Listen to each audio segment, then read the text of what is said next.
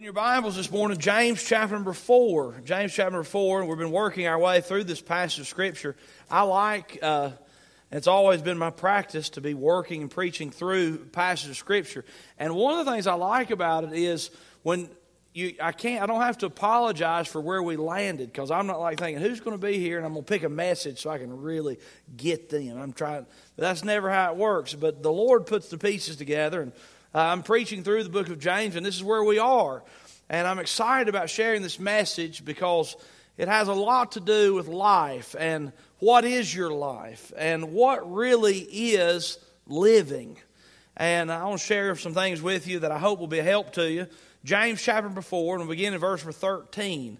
James chapter 4 and verse 13.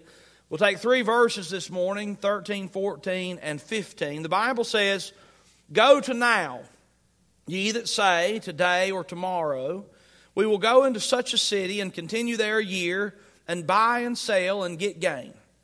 Whereas ye know not what shall be on the morrow.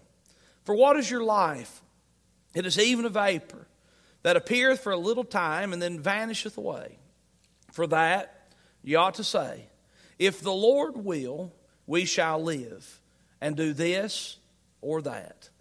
And if you look with me in verse 14, the Bible says, Whereas ye know not what shall be on the morrow. And it has this question For what is your life? What is your life? Uh, what is your life? What is living? What's it mean to be alive? What's it mean to live it up? And I think the Bible idea for living it up and some of the ideas that the world has, they run contrary.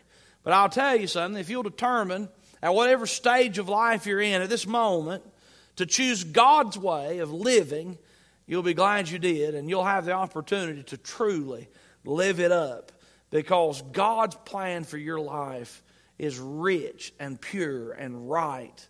And uh, you'll be thankful for every day you say yes to the Lord. What is your life? Let's look at this text. I want to explain it to you, and then we'll take our message uh, when we come to the book of James, James is actually writing to Christians. He's writing to a church, a group of people. And he's writing to save people, and he wants to help them with a number of things. And at this moment, he says, I want to talk to you about something. And he says in verse 13, Go to now, ye that say. Now, all that literally means go to now. He's like, Hey, listen, pay attention. Go to now, right now. I want you to come to this very moment, this very second. I want you to think about your life. Go to now, ye that say, Today or tomorrow we will go into such a city and continue there a year and buy and sell and get gain. Now, I want you to understand something. There's nothing wrong with going to a city. There's nothing wrong with buying and selling and getting gain. As a matter of fact, being productive is a very good thing, and I'd encourage you all to be productive. I'm from the old school. I think that we ought to work, and I think we ought to provide. I think we ought to be uh, honorable, respectable, productive citizens uh, of our communities. And there's nothing wrong with buying and selling, getting gain, and doing it in a city. But there's is something wrong with planning your life and leaving God out. And so the message here is, is if you're the kind of person who says, you know what, tomorrow, today or tomorrow or next year, I'm going to go to a city, I'm going to buy and sell and get gain, and you've got these great plans, but you've left God out, the Bible says you've got a little bit of a problem here. The Bible says, verse number 14, if that's your plan, you're planning your life without God, he says, verse 14, whereas ye know not what shall be on the morrow. He says, you're looking ahead, way ahead, but you don't know what tomorrow holds. How many of you have ever had a tomorrow that turned out to be very different than what you thought it was going to be? You wake up today and you think, oh man, I know what I'm going to do tomorrow, but your ch- plans change tomorrow. Let me tell you, as frail as our plans are, our lives are just as frail. Uh, everything changes. Uh, something that uh, Peter Ventresca and I have, have uh, conversated about in the last couple weeks. He called me the other day and he said, he said, What is it that makes God laugh? And I knew the answer.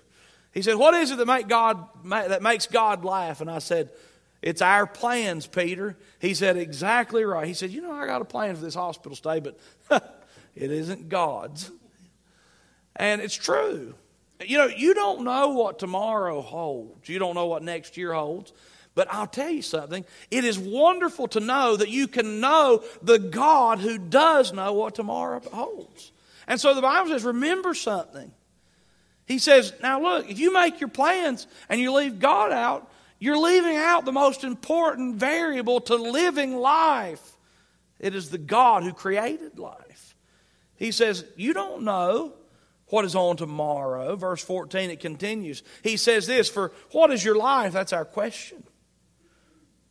It says, It is even a vapor that appeareth for a little time and then vanisheth away. How many of you are like me and you uh, glory in a cup of coffee first thing in the morning? And all God's people said, Hallelujah.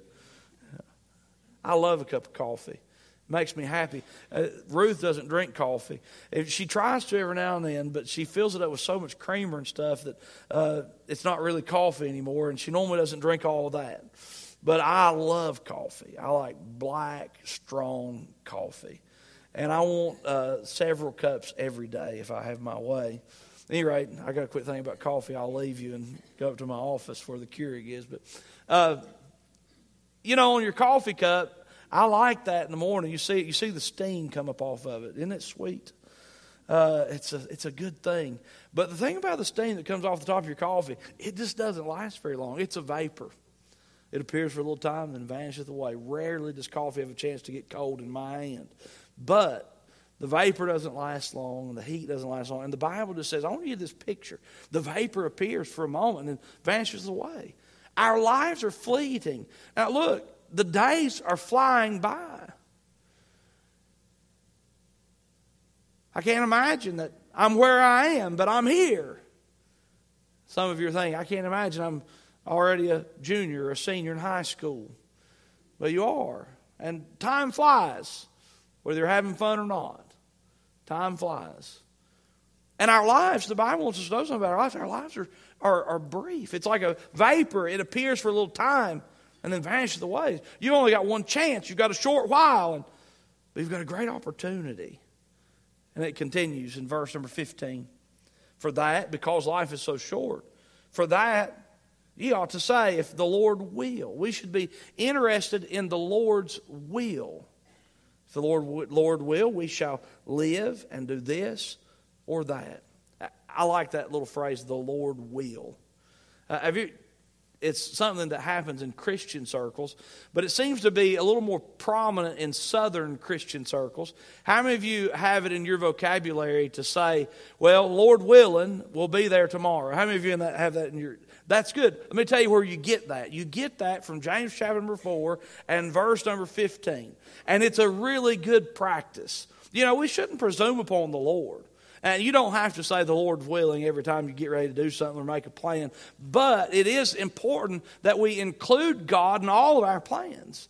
And so the next time you hear somebody say, Lord willing, you just thank God that that person cares enough about the plans of their lives and the will of God that they're willing to include Him in what they have to say. So, the Lord willing. For that, we ought to say, if the Lord will, we shall live and do this or that. So it leads us to our question what is life? What is your life?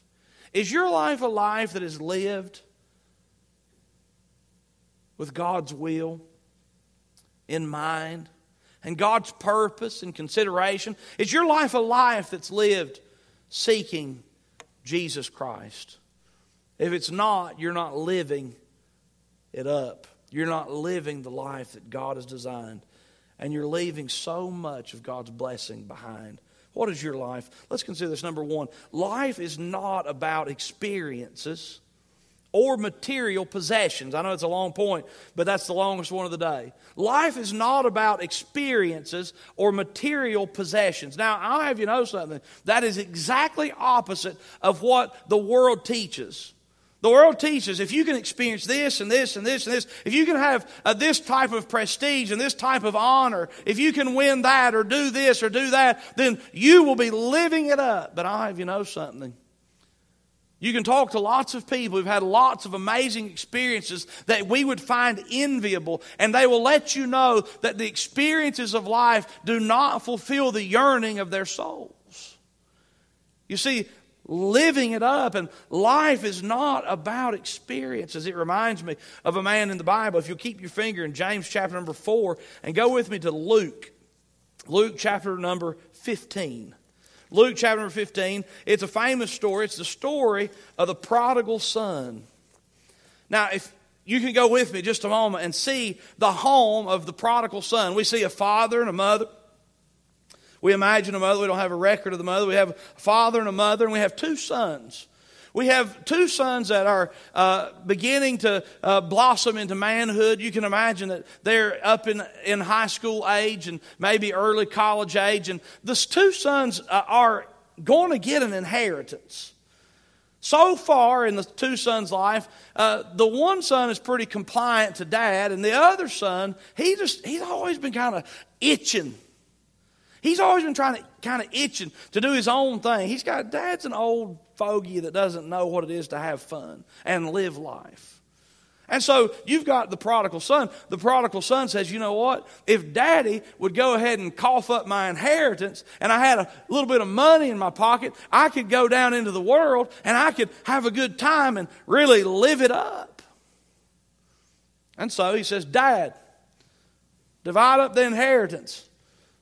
It's time you pay up, old man. Don't have that spirit, that's not good. It's time you pay up. And here's what the Bible says in verse number 11 of chapter 15. This is that story. A certain man had two sons. The younger of them said to his father, Father, give me the portion of goods that falleth to me. And he divided unto them his living. And not many days after, the younger son gathered all together and took his journey into a far country, and there wasted his substance with riotous living. Now, what did this guy do? He said, if I could get away from dad and get away from the rules, if I could get away from God, then I can live. I can live it up. And the Bible says he took what he had and he wasted what he had with riotous living. And we see what happens. You see, when we take life in our own hands and leave God out, we make for ourselves a very troubled future. Here's what happens. When he had spent all, verse 14, there arose a mighty famine in that land, and he began to be in want. He was hungry. And he went and joined himself to the cities of that country, and he sent him into his fields to feed swine. And he would fain have filled his belly with the husk that the swine did eat, and no man gave unto him. And when he came to himself, he said, How many hired servants of my father's have bread enough and to spare, and I perish with hunger? He says, Here I am in the hog pen, feeding swine and eating the leftovers that the pigs don't eat. And here my dad is. My father has everything that I could need. He said, This is foolish. Who's living now? Not the prodigal son. Verse number 18, he says, I will arise and go to my father well, that's a smart thing. You know what he said? I'm going back home. It's a really smart thing when we decide we're going back to God. I will arise and go to my Father. I will say unto him, Father, I have sinned against heaven before thee, and I am no more worthy to be called thy son. Make me as one of thy hired servants. And he arose and came to his father. But when he was yet a great way off, his father saw him and had compassion and ran and fell on his neck and kissed him. And the son said to him, Father, I have sinned against heaven and in thy sight, and am no more worthy to be called thy son. But the father said to his servants, Bring forth the best robe and put it on him, and put a ring on his hand and shoes on his feet, and bring hither the fatted calf and kill it. And let us eat and be married. What did the father say? The prodigal came home. The prodigal said, I'll be one of your servants. He said, No, boy, no way, man. You're my boy. He saw him, he, he forgave him, he welcomed him, and he said, Let's kill the fatted. We're going to have a party. And I want you to see what the father said. Remember, we're talking about life and living. Here's what the father said in verse 24. He says, We're going to have a party, for this my son was dead. Now, what did he say? The whole time the boy was away, living it up. Guess what? The father said he was dead. He was dead. He was dead in his trespasses. He was dead in his sin. He was dead going down a path of destruction. He was dead. For this my son was dead and is now alive again. when did the prodigal son begin to live? He began to live when he submitted himself to God. You see, life is not about experiences. Also, life is about not about material possessions. People have this idea if I can get this, it'll make me happy. If you've ever fallen into that trap and you've actually got this, you have found out that ultimately it did not make you happy. What happens? It makes you want something else. It's like people who buy toys. I understand. I like toys. You know what happens? You always want a Jeep. How many of you'd like to have a Jeep? I like, I like Jeeps. They're great. But you know what happens? If you have this notion, oh, if I could just get a Jeep, you know what happens? You get a Jeep. As soon as you get a Jeep, you drive it around a little bit, realize how expensive gas is, and you go sit somewhere and you get on the computer and you find something else you can buy for your Jeep. And the next thing you know, you got new tires and new wheels, and you got lights, and you got ducks. I don't know what the ducks are for, but there's ducks. And uh, now, listen, don't get me wrong. I love Jeeps. It's good to have a Jeep. But let me tell you something. If you think Jeeps make you happy, or Jeeps are life, or, I mean, good night. If you think Tesla's life, or you think Ram 2500 is life, or if you think, I mean, if you think houses is life, if you think anything that you can possess is life, man, you missed the mark because that will not make you happy. Because you'll get the thing that you think will make you happy, and then you'll yearn for something else. That's how it works. You see, life is not about experiences or material possessions. The rich fool, the rich fool in Luke chapter number 12 gives us some insight into that. This man, the Bible says, Jesus speaking of him, he says the ground, it's in Luke chapter 12, verse 16. The Bible says the ground of a certain rich man brought forth plentifully. That's great. And he thought within himself, saying, What shall I do because I have no room where to bestow my fruits? And he said, This will I do. I will pull down my barns and build greater. And there will I bestow all my fruits and my goods. And I will say to my soul, Soul, thou hast much goods laid up for many years. Take thine ease, eat, drink, and be merry. But God said unto him, Thou fool, this night thy soul shall be required of thee. Then whose shall those things be which thou hast provided? So is he that layeth up treasure for himself and is not rich toward God. Now, this, this guy, hey, look, he didn't do anything wrong. It was fine. He had a bumper crop, but he left God out of his plans. He left God out of his plans, and he forgot something that is very important that all of us are facing. Life has a conclusion. And he said, Oh boy, I'm going to tear down my barns and build greater. And I'm going to have so much that the rest of my life I'm going to eat, drink, and be merry and take my ease. Woo-hoo-hoo. And God reminds me, hey, look, man, you forgot about something. You are temporary. Now, look, nobody loves to talk about it. Some weird people like to talk about it, but most people don't like to talk about it. Guess what? You're going to die. We're all going to die.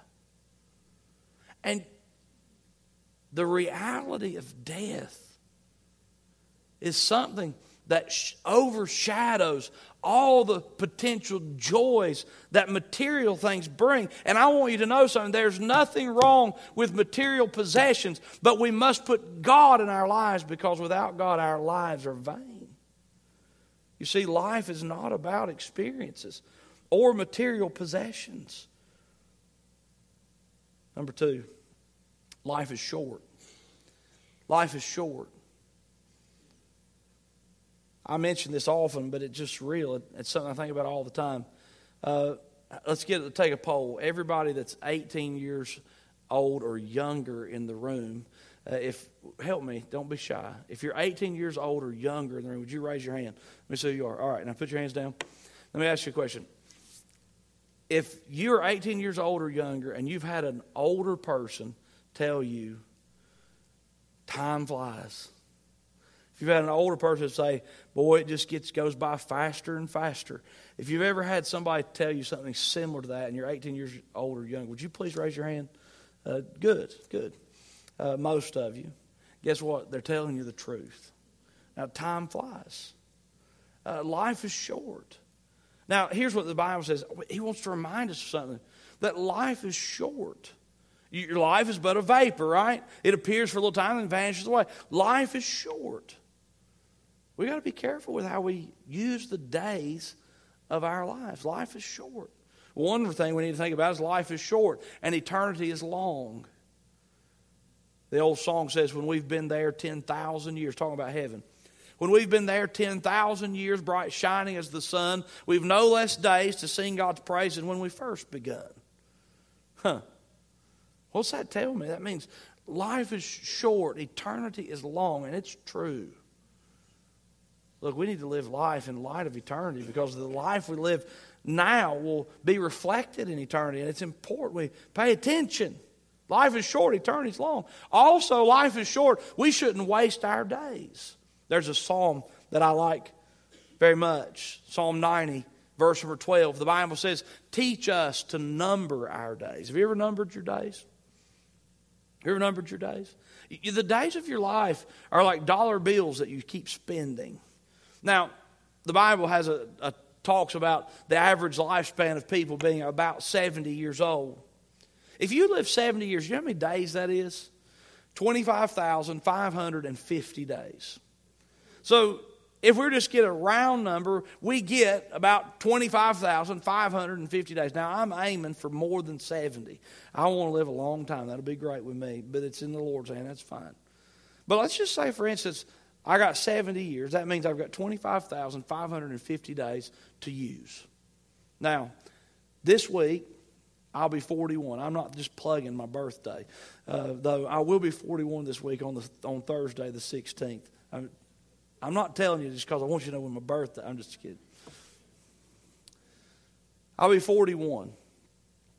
Now, 41 is like 14,000 960 some days. All right? So when I'm 41 a month old, I'll be celebrating a very my big milestone. I'll be celebrating my 15,000th day. Now that's good. But when you compare it to 70 years is 25,550, that means I've spent 15,000 and I got 10,550 to go. Hmm. You see, our days are valuable, and life is short. See, the Bible makes it plain that life is short, eternity is long, and man, we need to really make sure that the days we live are invested for something that matters. If you have this philosophy that says, you know, I'll do better later, you'll never do better later.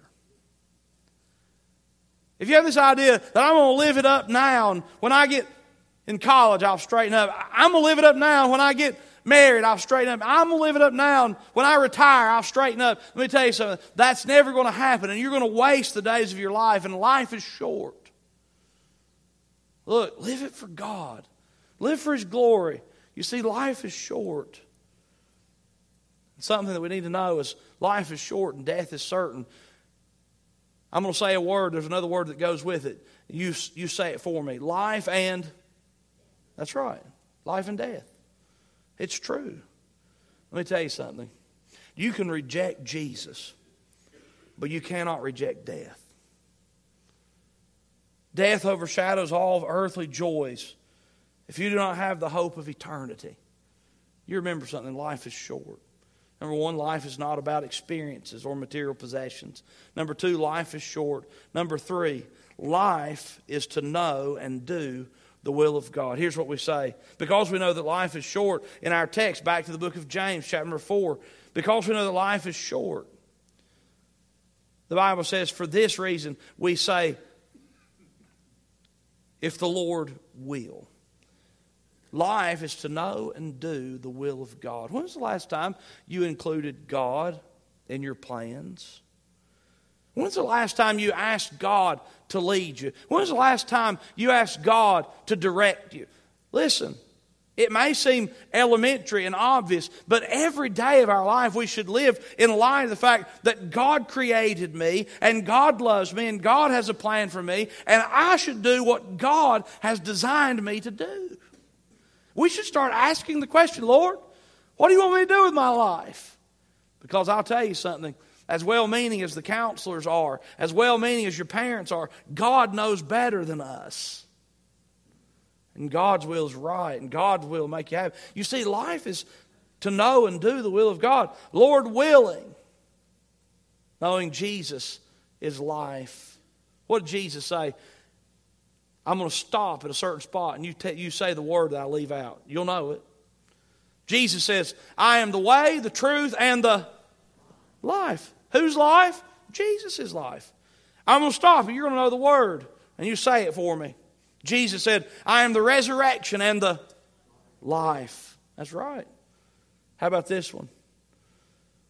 Jesus says, I've come that they might have life. Look, knowing Jesus is life. By the way, you can never have eternal life unless you've come to the place where you've repented of your sin and acknowledged your personal need of Jesus who paid for your sin on the cross of Calvary. You can never have eternal life. That's why Jesus came. He came so that you could have everlasting life. And you need to get saved. You need to repent of your sin. You need to turn to the Lord. You need to confess with your mouth that Jesus is your Savior and believe in your heart that God raised Jesus from the dead and you can be saved. You need to be saved. The only way you can have eternal life is to be saved. Jesus is life. Life is not stuff. Death overshadows its joys. Life is not length of days. Oh man, I can really live it up I have a long life. Well, talk to Jesus about it. He only lived like 33 years. No, life is Jesus. We should build our days and our lives around God. It reminds me what the Apostle Paul said. He said, For me to live is Christ, and to die is gain. You see, you really can't live and live it up unless you have dealt appropriately with the fact that you're going to die. I mean, just think about it. Just think about how, how depressing life is without Jesus. What do we do? We get an education. Why do you get an education? I get an education because I got to get a job. Well, why do you get a job? Because I got to eat. And I want a TV. Somewhere to live. Well, why do you need to eat? Well, because, and why do you need a TV and a place to live? Because you need food, clothing, and shelter in order that you can have the strength and health to go to work and get a job and, you know, and make the money to buy the house and the TV, you know? So here's life. It's so awesome. We go to work so we can have enough money to provide the things we need to have the health and strength so we can go to work. And you repeat this over and over again until finally you die. Isn't that encouraging? There's a little more to it, but I'll just tell you if you leave Jesus and eternity out of it, here's what we got to look forward to living life with troubles and burdens and sorrows and then dying one day. And that's why Paul said, For me to live is Christ. And to die is gain. He said, Hey, as long as I put Jesus first in my life, the living is sweet. Because death doesn't overshadow the joys of living because I know that when I die, I've been forgiven of my sin and heaven is my home and Jesus is my Savior and eternity is going to be great. And so I can live as long as I have Christ. He says, For me to live is Christ, to die is gain. Let me tell you something. If you say, for me to live is basketball, I love basketball. But for me to live is basketball. That's fine, but I'll just tell you, when you're 41, you're not going to want to play as much basketball as you did when you're 18. I can testify to that. And you can't play basketball in the grave. See, for me to live is Christ, and basketball's sweet. Hallelujah. To die is gain when Jesus is first. For me to live is money, and to die is loss. For me to live is houses and lands, but to die is loss. For me to live is material things and experiences, but to die is loss. And Paul said, Hey, guess what? When I'm living for Jesus, I get the joys and the blessings of living for Jesus. and also, there's no bitter end. For me to live is Christ, and to die is gain. You see, what's life? Hmm, it's short. But I'll tell you something, it's sweet when you put Jesus first. That's why the Bible says, Seek ye first the kingdom of God and his righteousness. And all these things will be added unto you. Look, don't get the order wrong. Don't get the order wrong. Don't get the pleasures and the experiences and the lusts of life before Jesus. And you put Jesus first, and He's going to give you the life that you so yearn for and don't know how to get. You see, life is Jesus. What is your life, though? Are you caught up with the trap that says if I can have this experience and these things or these people, then that's living? Mm. You'll find it empty. For me to live for those things is loss. Uh, if you've put Jesus in your life, hmm, you'll find out it's sweet. You can enjoy the days of your life resting in the fact that your eternity is sealed in Christ. You can enjoy the days of your life knowing that the actions of your life are not sinful and wicked. And the product of your living is righteous and good. Hmm. See, the Bible says it like this what is your life? Is even a vapor that appeareth for a little time and then vanisheth away. What is your life? Oh, I pray it has Jesus in it. Let me tell you the most important message you'll ever hear. How can I know for sure if I were to die today, I'd go to heaven? This is what the Bible says. The Bible says you need to know and acknowledge that you're a sinner. You see, the Bible says this about us For all have sinned and I'm sure the glory of God. And if I were to ask any of you, have you ever sinned? We're all going to be like, yeah, yeah. Have you ever stolen something? You ever told a lie? Did you ever take the Lord's name in vain? And the list could go on and on. Have, are you, have you ever sinned? Yes. Well, the Bible says because you've sinned, you're a sinner. And the Bible says that there's a penalty to be paid because of your sin. The Bible says for the wages of sin is death. I'm not just talking dead now, but death eternally, separated from God in a place called hell. It's true. We're all sinners. Our sin has to be paid for. There's two ways that, according to the Bible, that you pay for your sin. The Bible says the penalty of sin is death and hell forever, or the Bible says that God commendeth his, he showed his love toward us. He commended his love toward us in that while we were yet sinners, Christ died for us. You ever wonder why? What's the big deal with the cross and the empty tomb and the resurrection? Well, I'll tell you. A sinless sacrifice had to be made in order for you to have your sin debt paid, and Jesus paid it.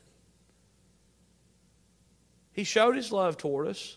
He was sinless. He died on the cross. He defeated death, hell, and the grave when he rose from the dead. He paid the price for your sins. That's great. So, does everybody get the forgiveness of sin? Everybody can, but the Bible says that there's something that's required. It's not a work, it's a faith. So, the Bible says this because Jesus died on the cross for your sins, the scripture says that if you're going to be saved, the Bible says, like, whosoever shall call on the name of the Lord shall be saved. There has to come a moment where you ask Jesus to come into your heart and save your soul. Whosoever shall call on the name of the Lord shall be saved. The Bible also says it like this With the heart, man believes. I've been there. I believe that Jesus died on the cross for my sins. The Bible says, with the heart, man believes unto righteousness. And the Bible says, with the mouth, confession is made unto salvation. What do you have to do? You got to repent. You got to turn to the Lord. You've got to personally pray and receive Jesus Christ by faith as your Savior. What happens when you do? The Bible says, Whosoever shall call on the name of the Lord shall be saved. You have the promise of everlasting life.